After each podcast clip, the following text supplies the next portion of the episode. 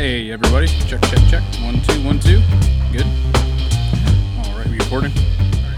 Hey guys, we are super excited. We have just launched our brand new Patreon page, patreon.com slash ncbeerpride. Three easy ways to join to become part of our team. $3 one, buy us a half pour beer, a $5 one, buy us a full beer, and a $20 one, buy us a four pack of beer.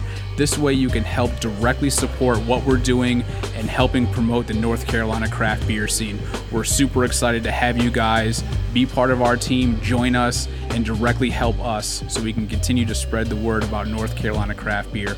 Once again, patreon.com slash ncbeerpride. We'll also have this linked in our Instagram. The link will be right in our bio. You can click on it, go right from there. Appreciate you all being a part of our team. Cheers, y'all.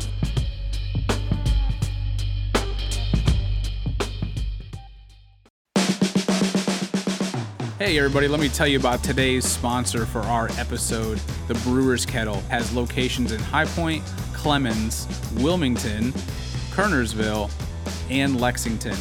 This is the premier bottle shop in those towns and those cities. They are the place that not only that we record at for most of our podcasts, but it's the place that I shop at when I'm looking for something special, whether it be wine, whether it be North Carolina beer, or cigars from all over the world. They are the go to shop. They are the place that we frequent the most. And heck, even David's been on one of our podcast episodes. So if you haven't listened to that, go ahead and check that out. And if you find yourself in one of these areas, swing on by. The staff and the owners are some of the nicest people you'll meet, and they will help you out with all your wine, cigar, and beer needs. Take it from us. We know we've been doing this for quite a while and couldn't be prouder to have them as one of our sponsors. So thanks, guys. Appreciate it. Cheers, y'all. So, kind of shifting gears with, with, with kind of that. So, you're talking about hey, where you grew up and everything like that. So, obviously, you grew up. Your father worked for Miller Coors, kind of shaped where you wanted to be. You have an engineering background you got with, but you also spent some time in the military. Yeah. So, was talk talk a little about that and you know Right. how it where you traveled. You know, because of the military, what you got to experience beer wise. Because Oh, of that, yeah, like you yeah, said, you spent some time in Germany. You were Yeah. also the first person, you know, first person to hit a couple different places. So, kind of uh, start. Yeah, you know, okay, out of high school. Yeah, you know, kind of where where your military career kind of took yeah, you in the so beer world. coming from, I, I had an excellent upbringing, straight up middle class. You know, no frills, no no crazy advantage over other people. Straight up middle class, uh, which I guess you could look at as being an advantage over people. But it was kind of understood via my dad, I think mostly, but not. It wasn't vehement or anything like that. But it was like you're gonna go to college. You're gonna get a degree. Uh, it'll be most likely in science or engineering, which it ended up being engineering because I was good in math and sciences. I, I warmed to. I, I'm a, still a science nerd, and that's part of my life actually. And so um, I went to Clarkson University for my undergraduate, civil environmental engineering.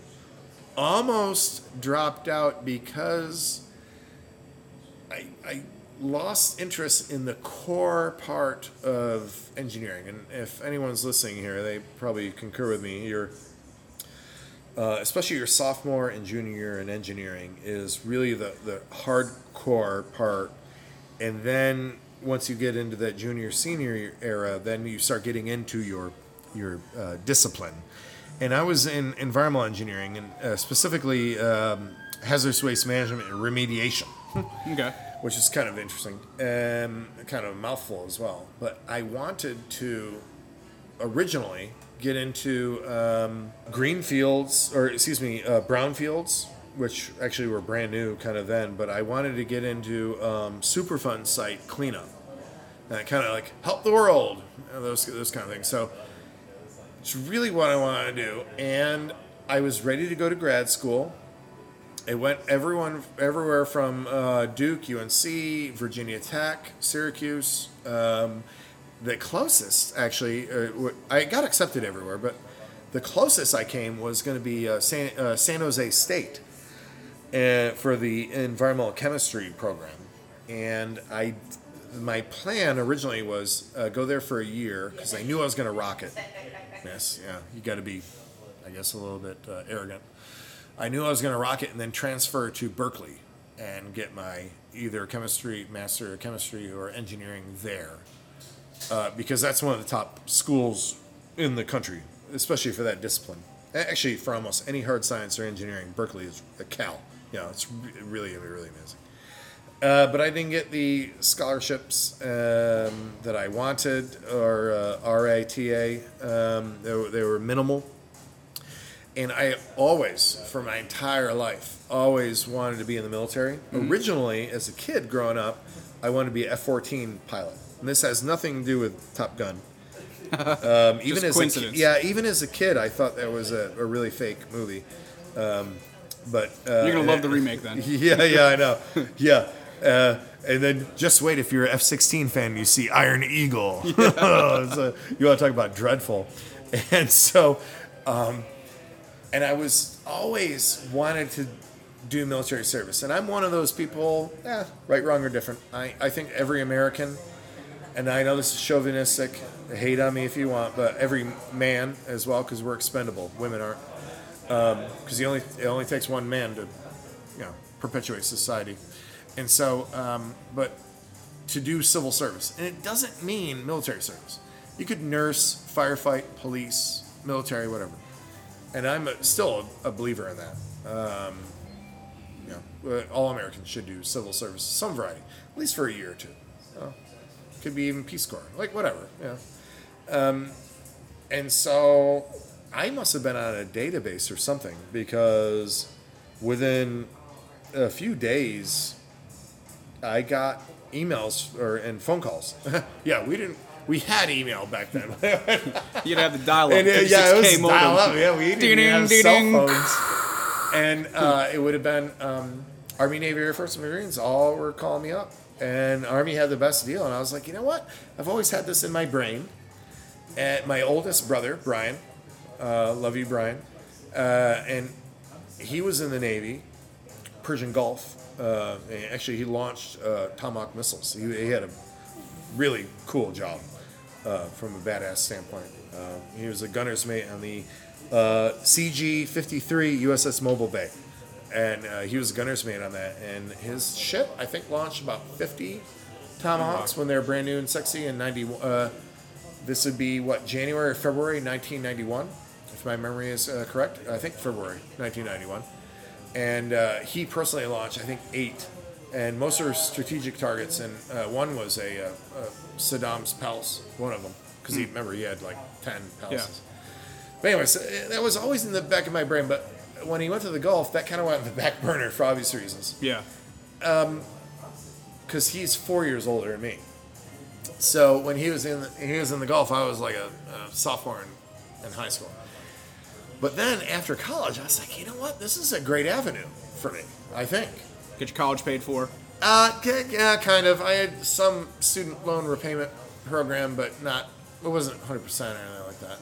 And I did well academically, so I got scholarships and stuff like that. But still, I mean, getting 20 grand paid off. 20 grand, Which- 20 grand. right in the mid 90s, 20 grand's a lot. Hey, even in 2020, it's a lot. Yeah, I'll take 20 oh, yeah, grand. yeah, yeah. Ding. Booyah! And so, anyways, yeah. So I joined the military, army, and uh, technically I joined uh, the end of 1996, but in truth, I joined. Uh, I raised my hand in uh, well February 6, 19, uh, 1997. So I was a delayed entry by uh, a few months. Uh, and luckily I, I aced all the exams like the ASVAB, ASVAB and and yeah like that, yep. I, I 99 the ASVAB you can't get 100 by the way but my GT score was really high and they kind of gave me carte blanche in reason within reason um, and so I was like I you're sending me to Germany that was one of the things I was like. And they're like okay not a problem. The closest we can get, we're sending you to Europe. The extreme minority would go to Italy, and more less than that would be um, for army would be Belgium, SHAPE Belgium, where NATO headquarters is or was. I don't know if it's still there. SHAPE Belgium. Anyways, uh, so I was like, okay, good. I'm going to Europe, and I was able to choose the chemical corps, which sounded cool and sexy at the time. Uh, and actually, in hindsight, I did have a badass job, but it, I didn't, you know, fully coming from the environmental engineering thing. I thought this is going to be a good segue, Yep. and it still is, even with hindsight. But it was um, chemical warfare defense, so, which is k- kind of harrowing to, um, you know, uh, to the blind, I guess, but you know, deal with the nastiest of the nasty, which actually I was planned on doing as a civilian to work on Superfund sites. That's kind of was my goal. And I thought that was kind of my way. I don't know, it was kind of a cool thing. And didn't understand what MOPP 4 is. And MOPP 4 is a military protective posture. So when you see people in the full suits and going and doing, you know, army stuff. but luckily, I went to my unit, which was a full chemical company uh, in Germany, central Germany, in the central state of Hesse. The town was Büdingen, uh, small town, Armstrong Kaserne. The Kaserne uh, word is kind of like barracks. And even though I lived there for under three years, uh, the greatest town I've ever lived in my life. It was amazing. Büdingen, Germany. It's so beautiful. It's amazing. And the, the where I lived doesn't exist anymore. Uh, we were such a small part of the greater COG that would have been First Armored Division. So that was my patch. No, the triangle, First Armor Division. Yep. And um, we were at 69th Chemical Company, and I was in recon platoon, and we only had uh, we had six foxes, and the fox would be a picture a completely sealed uh, to the environment mobile mass spectrometer. So we were, but we were amphibious too, so we could go swimming if we wanted. I only did that once, to be honest with you. But a six by six vehicle, German made. It was Thyssen Henschel, Mercedes engine. We had German mechanic. This is actually spoiled rotten Brad. I was when I was in the army. is we had German mechanics, so we could like change a tire. We could change the oil, but if anything hit what we would call uh, that'd be first echelon. If it hit second echelon or, lar- or higher than that, we had German mechanics that, by design, were part of their contractors. Yeah. That worked on it. So, and a cool thing because we had the mass spectrometer in the back of the vehicle. Um, if we were in the field, we had to have air conditioning. We had to have uh, heat. Oh, nice. So in the winter or Yeah. the summer, we You were good to go. Oh my god, Yeah. we were just chilling out, and we had a, actually an ample space. And a lot of times we would compare it to the um, Injust, mind you, but we would compare it to the um, the movie Stripes, that little uh, RV that they have, and it wasn't that. But I mean, picture you know, six wheeled, uh, it's nine feet wide, twenty tons. Um, and we, but we, I was Pleasure most- craft. Oh my god, it was awesome. but most of the time, I was the driver. So rare, rare I would have been camo guy in the back or ma, uh, mass spec guy, MM1 we called it, mass spec guy in the back. And so that would be rare. So I was one of the better drivers. So I was platoon sergeant's driver. Uh, for a short while, the uh, uh, platoon leader, should be the officer. And um, gosh, what a, a fun time! You want to talk about uh, if you think going off roading in your four x four is cool, like being the six x six vehicle Yeah. where the tires are as tall as you and. like, Yeah, it's, dude, it was amazing. It was so cool. But the, the cool thing is, uh, we so when I got there, Bosnia was winding down.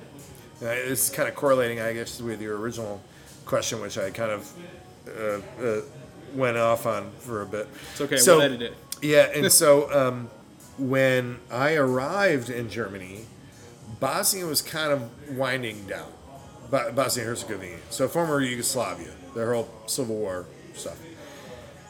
And so that was winding down. Uh, and then when I was full blown in country, that's where uh, Albania Kosovo was going on.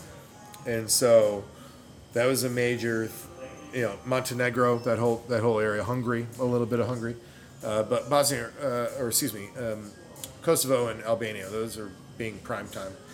And we had uh, environmental missions, but we were looking for former Soviet bloc chemical weapons. That's Yep. essentially where our job was.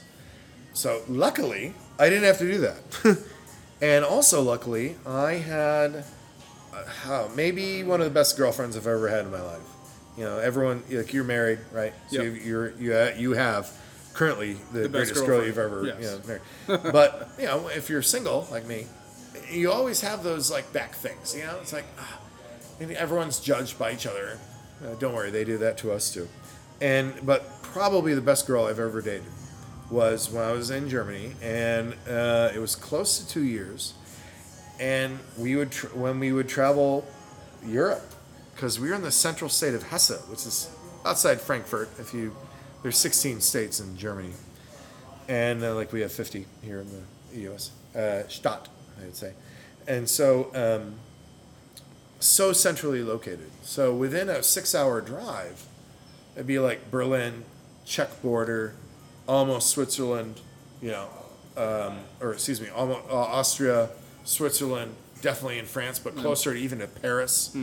We're definitely in Luxembourg, uh, Netherlands, Denmark. Yeah, so it's really cool living there. And so her and I, because we were in you know, relative peacetime, and she was a, a, you know, she was a soldier as well, and um, we would get a car and we would just like travel. And the way we traveled, because I was a beer nerd, always, was um, castles, breweries, and art galleries Nice. or museums. Yeah. which is the way to travel, Yeah. no matter where the heck you're going.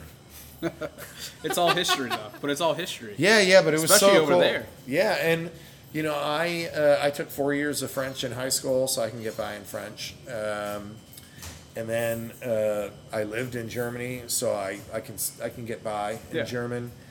But you know, just make the attempt. Like I never had a rude European because her and I would make the subtle attempt to speak the language, and we they would correct us in fluent English usually.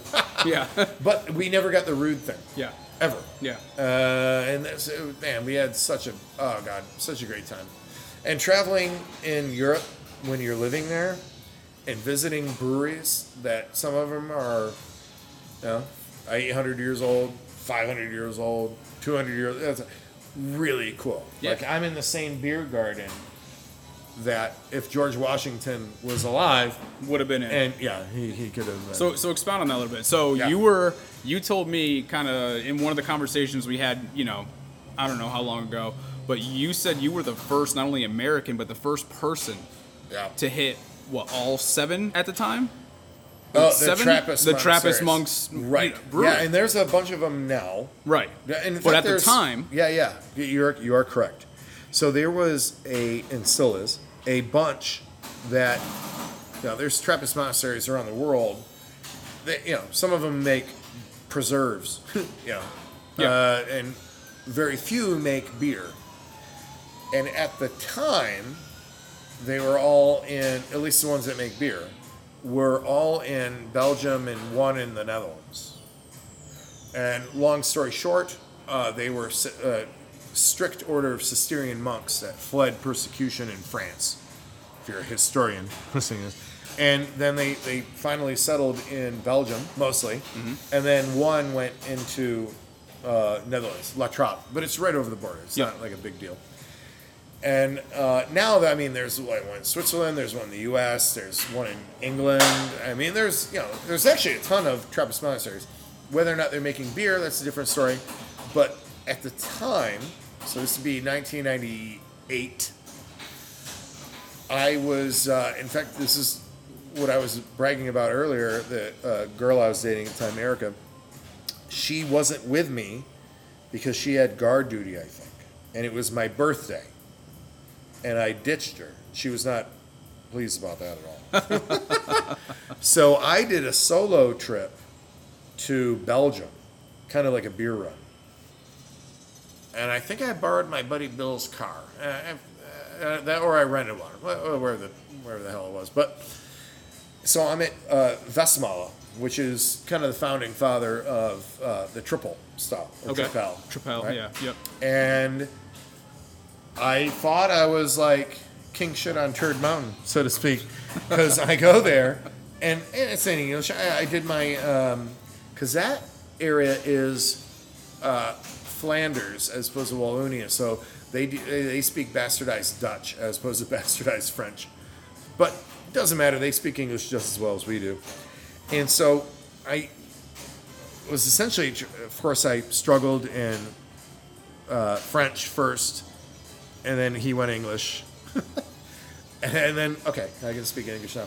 And I essentially said, I was like, oh my god, this is. I've been to all the Trappist monasteries. Like I've been to Orval, been to uh, Rochefort. In fact, in another story, I got uh, my girlfriend got kicked out of Rochefort because uh, women aren't allowed. Interesting. And picture this hot, blonde, voluptuous tank top, summer. Yeah. And we walk And in they're like, "Whoa, yeah, they're time like, out." yeah, yeah, this, You're not gonna cause yeah, us to sin. right? Yeah, it's a true story. Because a guy in a habit and a guy in a suit came out simultaneously. And they're like, "Hello, may we help you?" Hmm. and this is at Rochefort, which is uh, Abbaye de Saint Remy, if my memory is correct. And this would be, I think that's in Wallonia, which is French speaking. And uh, I was like, "Yeah, we're from America. I'm from New York. She's from Chicago." Uh, yeah, we Just love wanna drink to your beer. the- In Yeah. fact, I see, like, I can see the copper. Like, Yeah. I, I see it through these windows. We're like, no one sees the beer. You can come in if you want to see our chapel, and if you you can pray if you wish. Uh, she has to leave now. I turn over and look at her. It was one of those things of, I'll see you later, Erica. And she gives me this Meet me at the car in 20 minutes. hilarious mopey face. It was oh my god, I'll never forget it. It was great. So she goes back to the car. I go in, and I go into like this nondescript church. I mean, it's a monastery, so it's no frills, right? And I, I'm dating myself. This is pre-Euro, and uh, so I put in some Belgian franc, you know, like a few dollars, whatever the hell it was, and yeah, I'm like kind of like European vacation. Okay, this is it, kids. Yeah. And I go back and I remember I see Erica. I was like, oh my God, you're not going to believe this. And she's like, oh, what? Yeah, she's all anti spam. I'm like, nah, that's pretty nothing. I think she hit me in the arm over that one. Anyways, so, well, that would be my Rochefort story. So at this time, I'm solo though. And I'm at uh, Westmalle. And I'm there and I talked to the guy and I was like, this is, I've been to all six, I think it was at the time and because I'd been to Westvleteren, uh, La Trappe, uh, Orval, Rochefort. Uh, is there another one? I'm trying to. Uh, sorry if my memory's off. But anyways, he's like, "Well, have you heard of the new one that opened up like just recently?" I was like, "What?" So I go to my car and I get my map out because we didn't have. There's no. Google Maps. yeah, there's no no phones back there, ladies and gentlemen. So I get my map out. I was like, "Where is it?" And the town is called Achel. Uh, sorry if my guttural is off. Well, it's A uh, C H L or A yeah C H E L, Achel. And so I'll go there, and I remember it was a so no frills, and it was it had the um, old like how you would stereotype a uh, uh, cafeteria, like you'd have a tray Yeah, you just slide it go on, yeah, thing, slide it around, and be like, I'll take some bread, and I'll take like stew. I think I had stew and bread. Yeah, that's what I had. And then I'll be like, because I remember I had to drive home. You know, I had to drive back to Germany. I mean, I had like a four-hour drive, and I was gonna hit. There was a castle I was gonna hit. Well, that never occurred. You know, because I was like, I, I gotta go hit this new monastery. New monastery. I mean, they had been around for over 100 years Yeah. they'd been brewing for a long time, but they hadn't been selling it to the public. You know, because just remember how it works for uh, charity and all that stuff. And so, yeah, so I go there, and the guy was. I, I do my damnedest to speak Dutch. you know, I know Dankjewel and Alsjeblieft and you know, Spreekt u Engels is uh, do you speak English? And so, um, he's like, "Are you an American? You're not British." And I was like, "Yeah, yeah, yeah." And he's like, "Wow, you're the first American." He's like, "I think there was a Canadian here about a week ago because they'd only been open like for a few weeks." Yeah. He's like, "I think there was a Canadian here, uh, but he was just hitchhiking, you know, doing youth hostels and stuff. He just happened to stop in." He's like, "You're the first American ever to be here." I was like, "Oh." Whoa. dude. And so my my beer boner goes. I was like, oh my god, this is so cool. So, you know, and I only had like maybe a beer or two. That's not the point. Uh, This is amazing. So I drive home. I skip whatever castle I was going to go to, wherever the hell that was, and I go back. My girlfriend's there.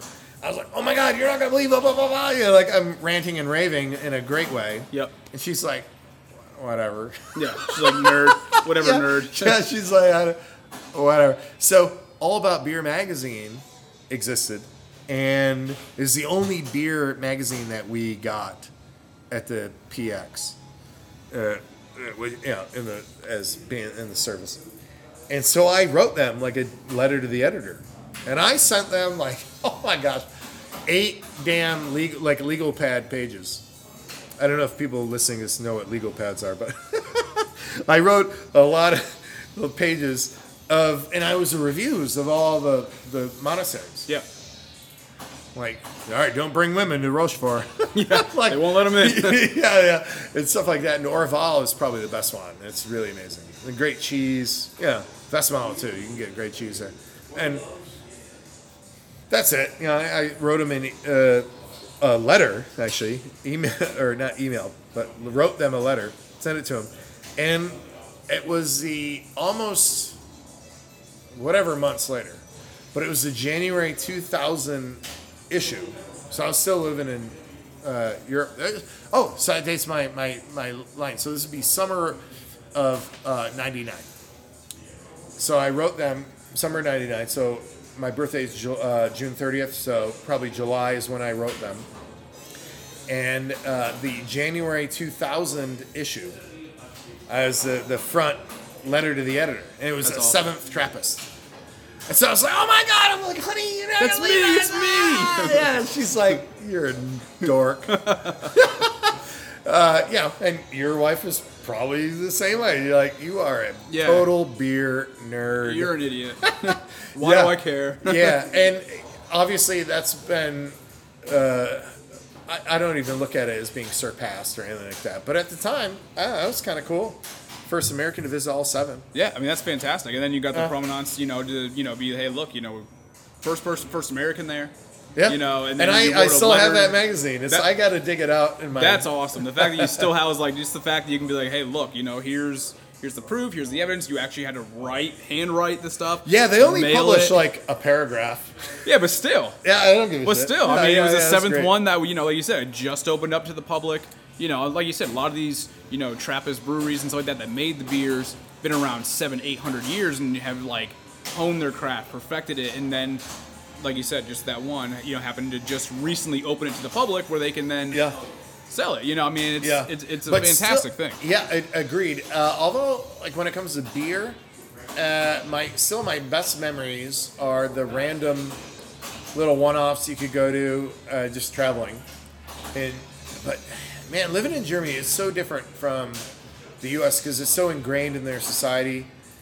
You know, the drinking age there is uh, well, it depends how you look at it. If you're accompanied or unaccompanied, so if you're with your parents, you can drink as a Doesn't little matter. kid. Yeah. Uh, but if you're unaccompanied, I think it's 14 or 16, well, either one of those. So you already have that. Um, I hate to say alcohol experience, but you have a, a like a frame of reference. And at 18 is when you get your driver's license. So you already are experienced with alcohol. Uh, it also is about two thousand dollars and about a year of schooling to get your driver's license. Oh wow. So they don't have DUI problems problems that like we do here in Yeah. the US. Because here you get a license at 16 years old and with a heartbeat and I don't know 30 bucks and you still can't forbidden fruit thing. Yeah. You can't drink for another 5 years. So there's no experience with or appreciation of alcohol that they have, I, I think, in Europe. And I, I think I, I swayed away, but some of my best um, beer experiences in Germany are like such the old places Yep. where, yeah, yeah, it's at the time was you know, 1997, uh, uh, 1998, 1999, 2000. So 20 plus years ago, is even still some of the old school like uh, almost rural areas they don't speak english Yeah. so you're going to struggle and you're not going to get a d- d- double menu or any stupid sh- stuff like that and i think that's awesome i think the, the struggle of language is the romantic part of traveling. Uh, that doesn't have to be Europe; it could be South America, Yeah. you know, or, or wherever. Wherever. Yeah. Yeah, um, wh- wherever. Um, but some of the coolest places where you go and it's a brewery that they only make one beer, and we've been doing this for over 500 years. Know, who are you to tell us? Yeah. Exactly. so we know what we're doing. Yeah. Uh, like, for example, uh, U Fleků, which is probably the best brew pub, and that's in Prague, in Czech Republic. And I don't speak any Czech. I know Ahoy is cheers, and Pivo is beer. uh, that's all I know in Czech. But I was there for a day, and you go to U Fleků, there's one beer there. And it's a dark lager. I'd maybe say like a, a Vienna Nice. might be classically what I like, kind of red oak ish. Malt, very malt forward. Uh, yeah, yeah, yeah, Nice. yeah. Um, but still dry, so malt forward, but still dry, so you could pound them, and like four and a half, five percent alcohol, and it's one beer they make. That's it. They've been doing it for six hundred years. So they kind of know what they're doing. Yeah. Hey, how are you? The Murray. The Murray. So, Yeah. so with all that being said, so obviously you've traveled Just the an world. Aussie. Aussie came by to say hello. So, so with all that being said, you've you've traveled the world. You've tasted beers everywhere, just about everywhere. You know, places that have d- been doing one beer for, uh, you know, centuries. You know, places that have multiple beers and stuff like that. So, as a brewer, with all that knowledge and that experience, is there a favorite beer you like to brew, or what would be your favorite either beer or style that you're like, man, if I had no limitations, I would brew this right now? Okay. You know, and- that's kind of a loaded question. No, no, yeah, yeah, totally gotcha. Uh, and I think this might be the pat yourself on the back Go for it. because I think part of this is because you have to. If if you don't drink the beer that you make, then you're doing something really wrong. Well, it's like a chef that won't eat his own food. right. right? if the chef's not eating, you probably shouldn't Right. either. You know? and admittedly, for me, my dry hop Keller beer was 100 percent my go-to, and it was a uh, to your viewers here uh, or listeners.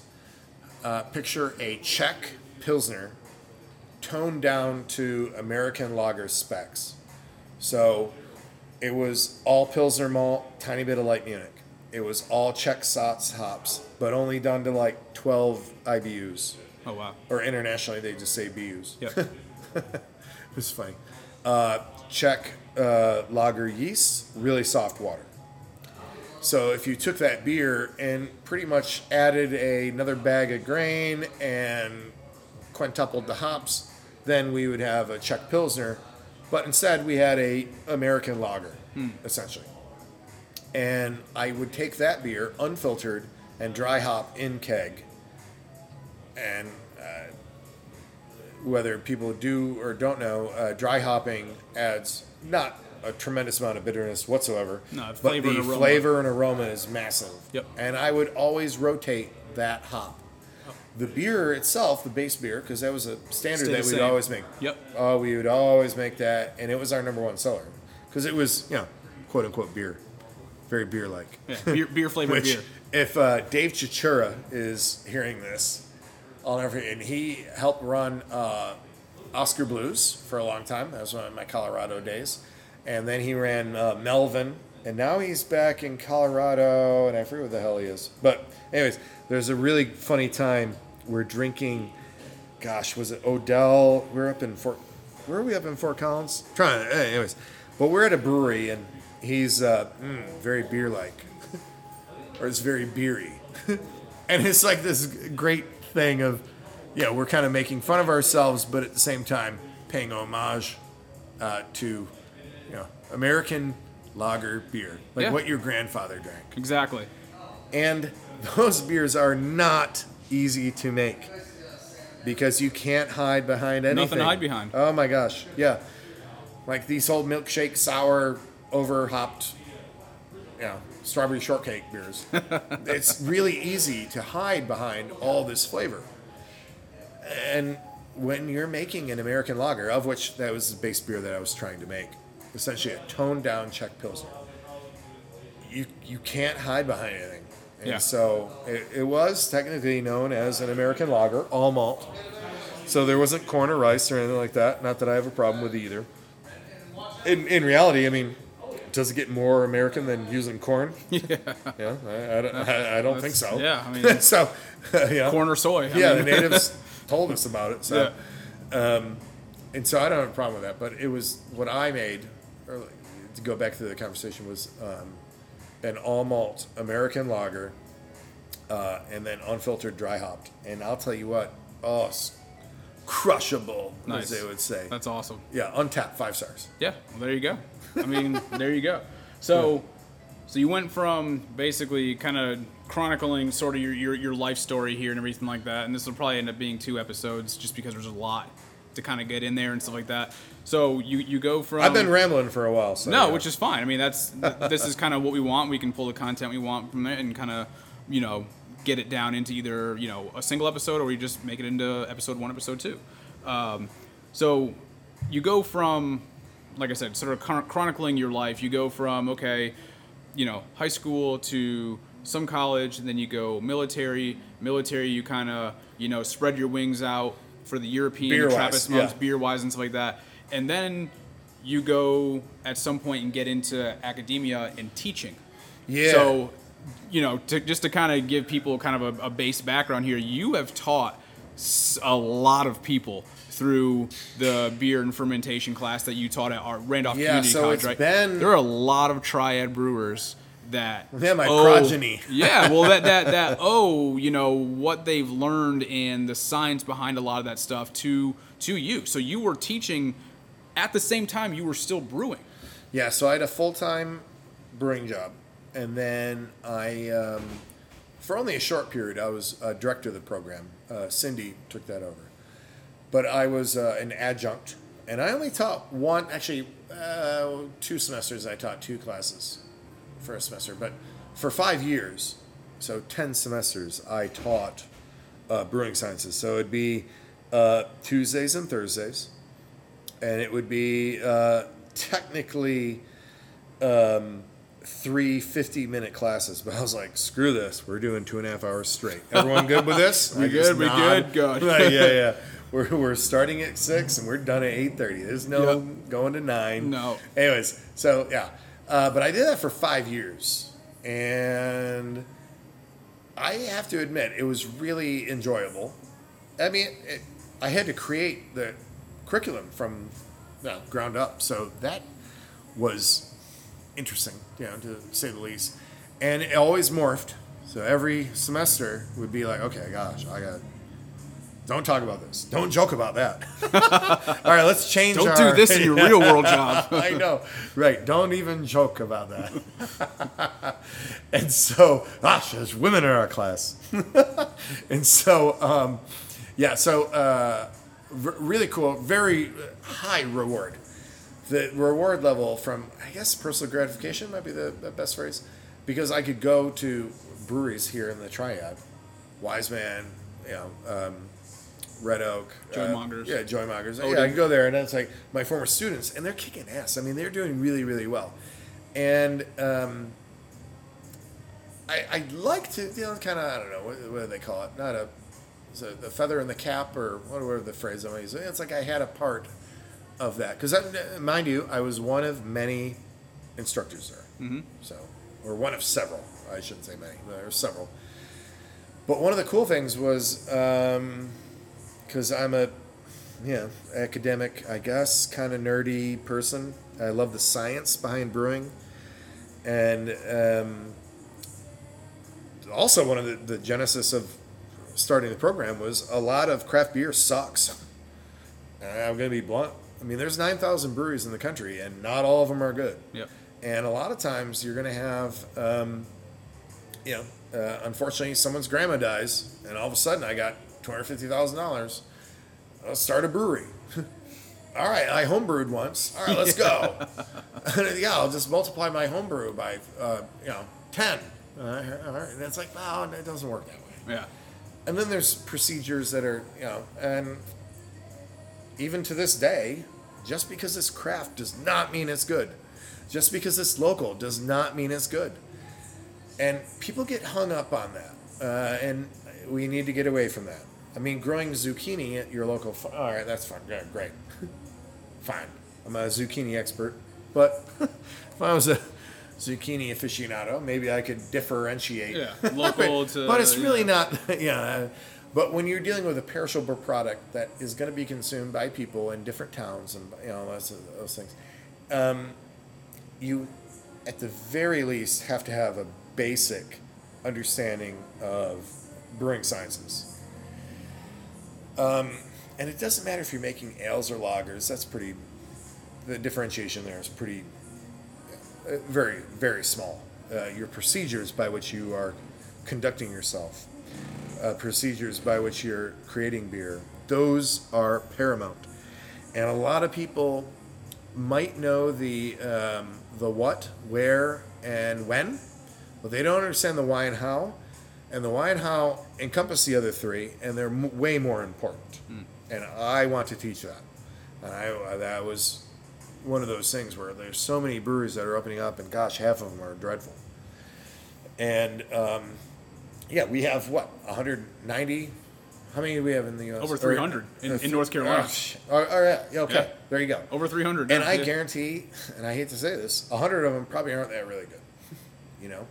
And even still, there are fifty that are long term, been around for a long time, and they're, you know, they just have that longevity with them. And then there's, yeah, the majority are awesome. Yeah, they're they're doing a good job, or they um, they're good for what you like, because that's really what comes down Yeah. to. As long Wow. as you like it, and if people don't, ah, whatever. So take what I say as a grain of salt, because if you like your local brewery, uh, then uh, that's all that matters. Yeah, more power to you. And that's all that they care about too.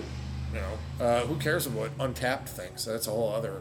We Yeah. could do a whole discussion on Untappd, um, and rate beer and beer advocate and stuff like that. And if the the guy or the girl sitting at the end of your bar likes your beer, that's all you should care about.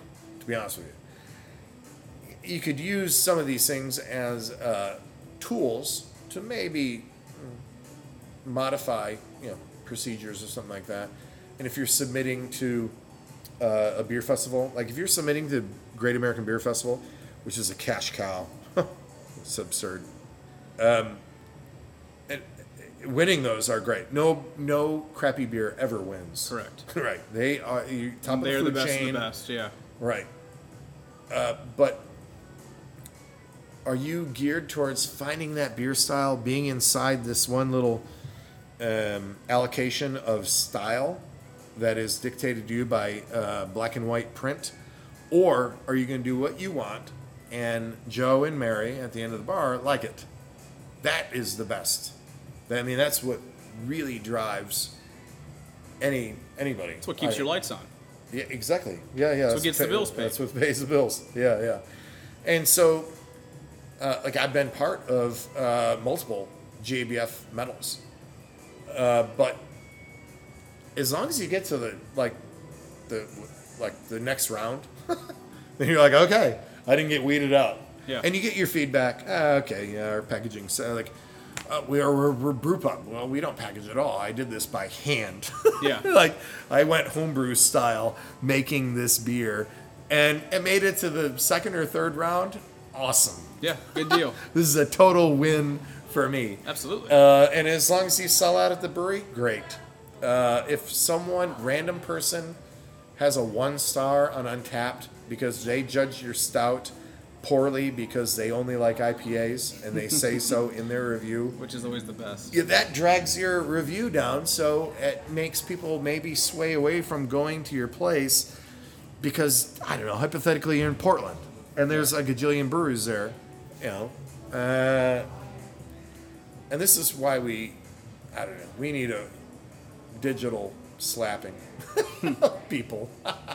I don't know how we can do that, but So with your academia background, basically you you were teaching people how to to, to know the science behind Right. it, to understand the science behind it, not just know it but understand it. So then Yeah. when they got into a hey, I'm now an assistant brewer, or hey, I took the lead or head brewer position, they understood and they were they were producing good. Yeah, yeah, and so I would move them in directions if so be it. Like for example, your last podcast, Ken, I think. Yep. Mhm. Right, and I guarantee on my um, one of the onset like original conversations I would have with every class is look, my job here is not to teach you about how to make the greatest IPA or this is what an English brown ale is like.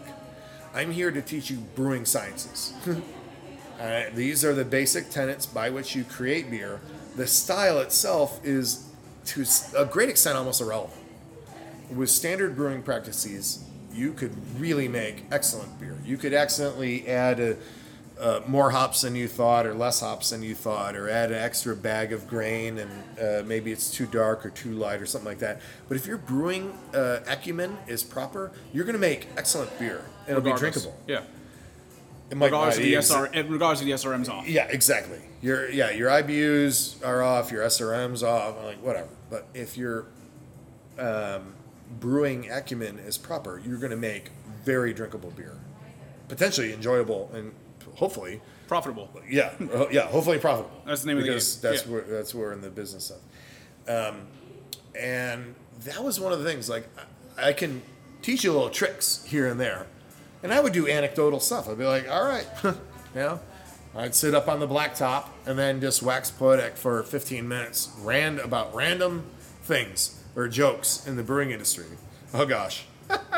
I had one one former student. She said I had to write a uh, a book called "Great uh, Great Stories About Bad Beer," because my stories are they they keep going and going and going as the a lot of this will hit the uh, cutting room floor, but um, yeah, uh, and so that wasn't my job. My job is not to teach you the little subtle, tiny The things nuances. of how to make. Yeah, I'm like Yeah. I am going to teach you brewing sciences. Here's the building And- blocks. Here yes. are the, the, the ground floor Right. building blocks, and if you go, if you take these, your foundation is going to be strong, and you can build whatever house you want on this foundation. and The house isn't going to Yeah. fall because of the foundation. Right, and I, in fact, I think a better way to put it was, um, I'm not teaching you the art of brewing.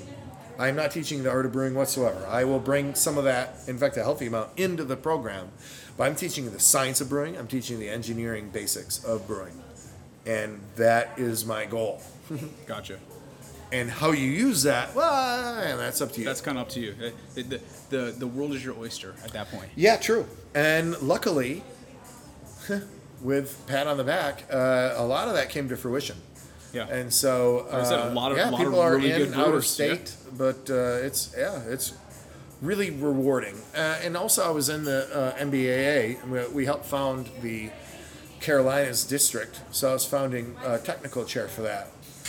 And the MBAA, which is Master Brew Association of the Americas, and so we founded uh, North South Carolina, so we call it Carolinas District, and we'd have quarterly meetings, and um, again, we we don't care if you're in Anheuser-Busch or a Nano Brewery across the block. Like, that, that's not our goal. Our goal is to teach and promote brewing sciences uh, across the board and be mentors, educators, and we we could care less what size brewery you are. Yeah. we, that's not our. yeah, we, don't, we don't care about that. Um, and so hopefully, if, if my move works properly, I'll be I'll be out of the M- well, I'll be MBA International, but I'll be um, Institute of Brewing and Distilling, uh, which is England. So hopefully, Right. hopefully that works out. So yeah, so that was the other thing I was going to say. So you went from teaching academia to now, you know, if everything works out, obviously, and everything kind of pans out, COVID's crazy. re-enrolling into another thing to get your master's degree, but not here in the states, but in England. England.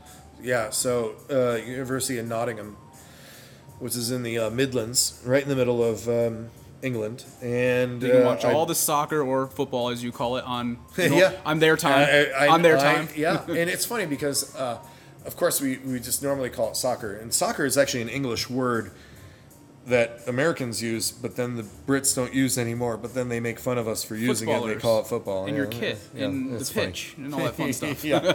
Um, and so, yeah, tentatively, if oh, if everything works out great, I will be. And it's going to. I'm going to say it now. It's going to work I out know just fine. mojo. I need mojo.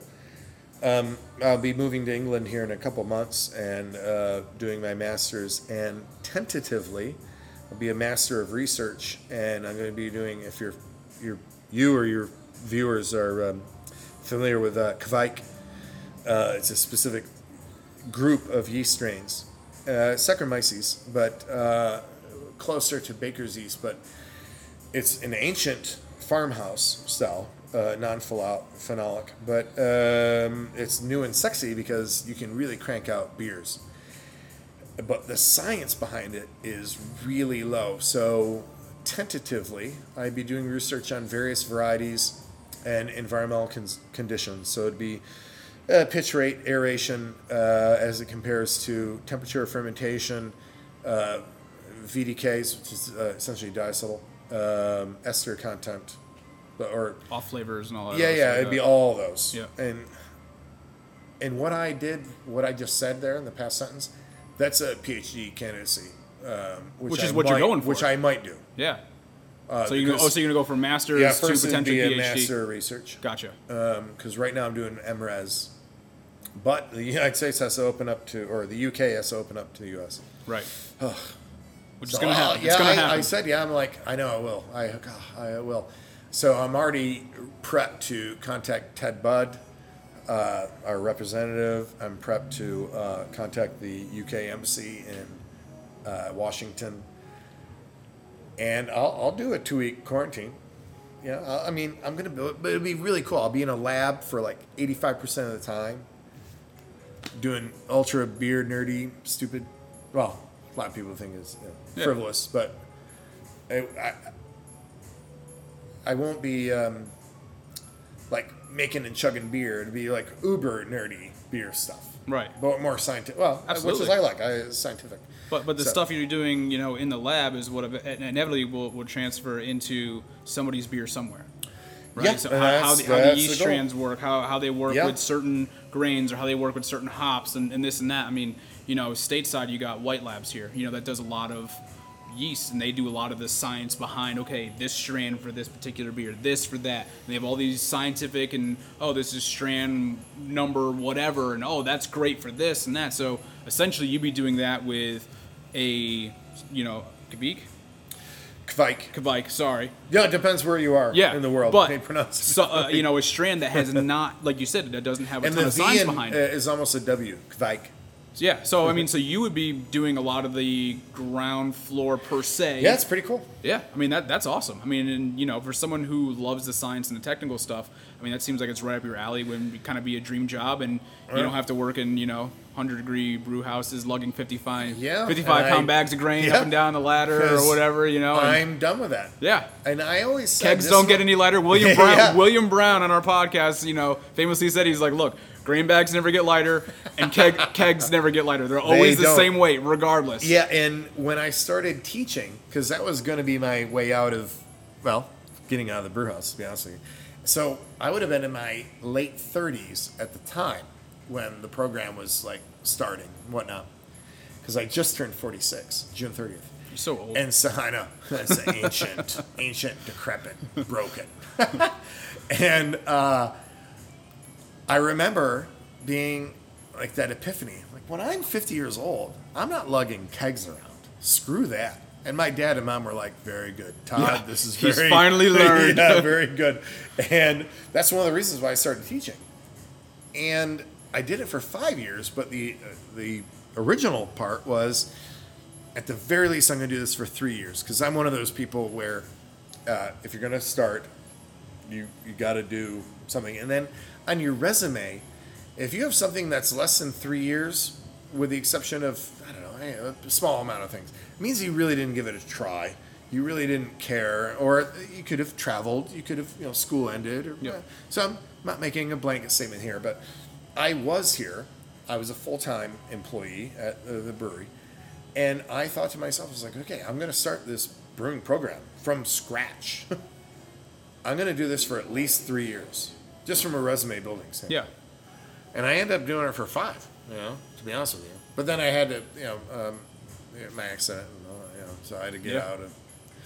get out of things, and I kind of got on the expedited program of, okay, um, you are going to teach. Yeah, which is great. I mean, so it Yeah. kind of it kind of sort of came, you know, full circle. You know, something that started off, you know, as kind of uh, oh, this is kind of cool. I know the science behind it, but now it's coming back to hey, I'm going to take this thing really seriously. You Yeah. know, apply for a master's and then potentially get back into you know from research to academia again and kind of go from there. So I mean, to me, that's that's awesome, and I know to I know a lot of people listen out who listen to us, you know, our brewers or even just home brewers who love getting into the science behind things, right? I had a I have a buddy who's like, he's I don't drink, but he was super interested in the.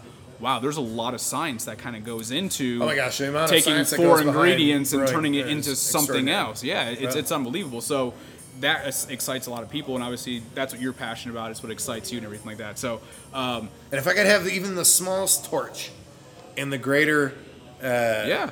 marathon that is brewing, that's and, been existing. and, and for, like I said, in all honesty, you already have the fact that you have taught so many people that have then gone on to be, you know, great brewers, even in this triad area.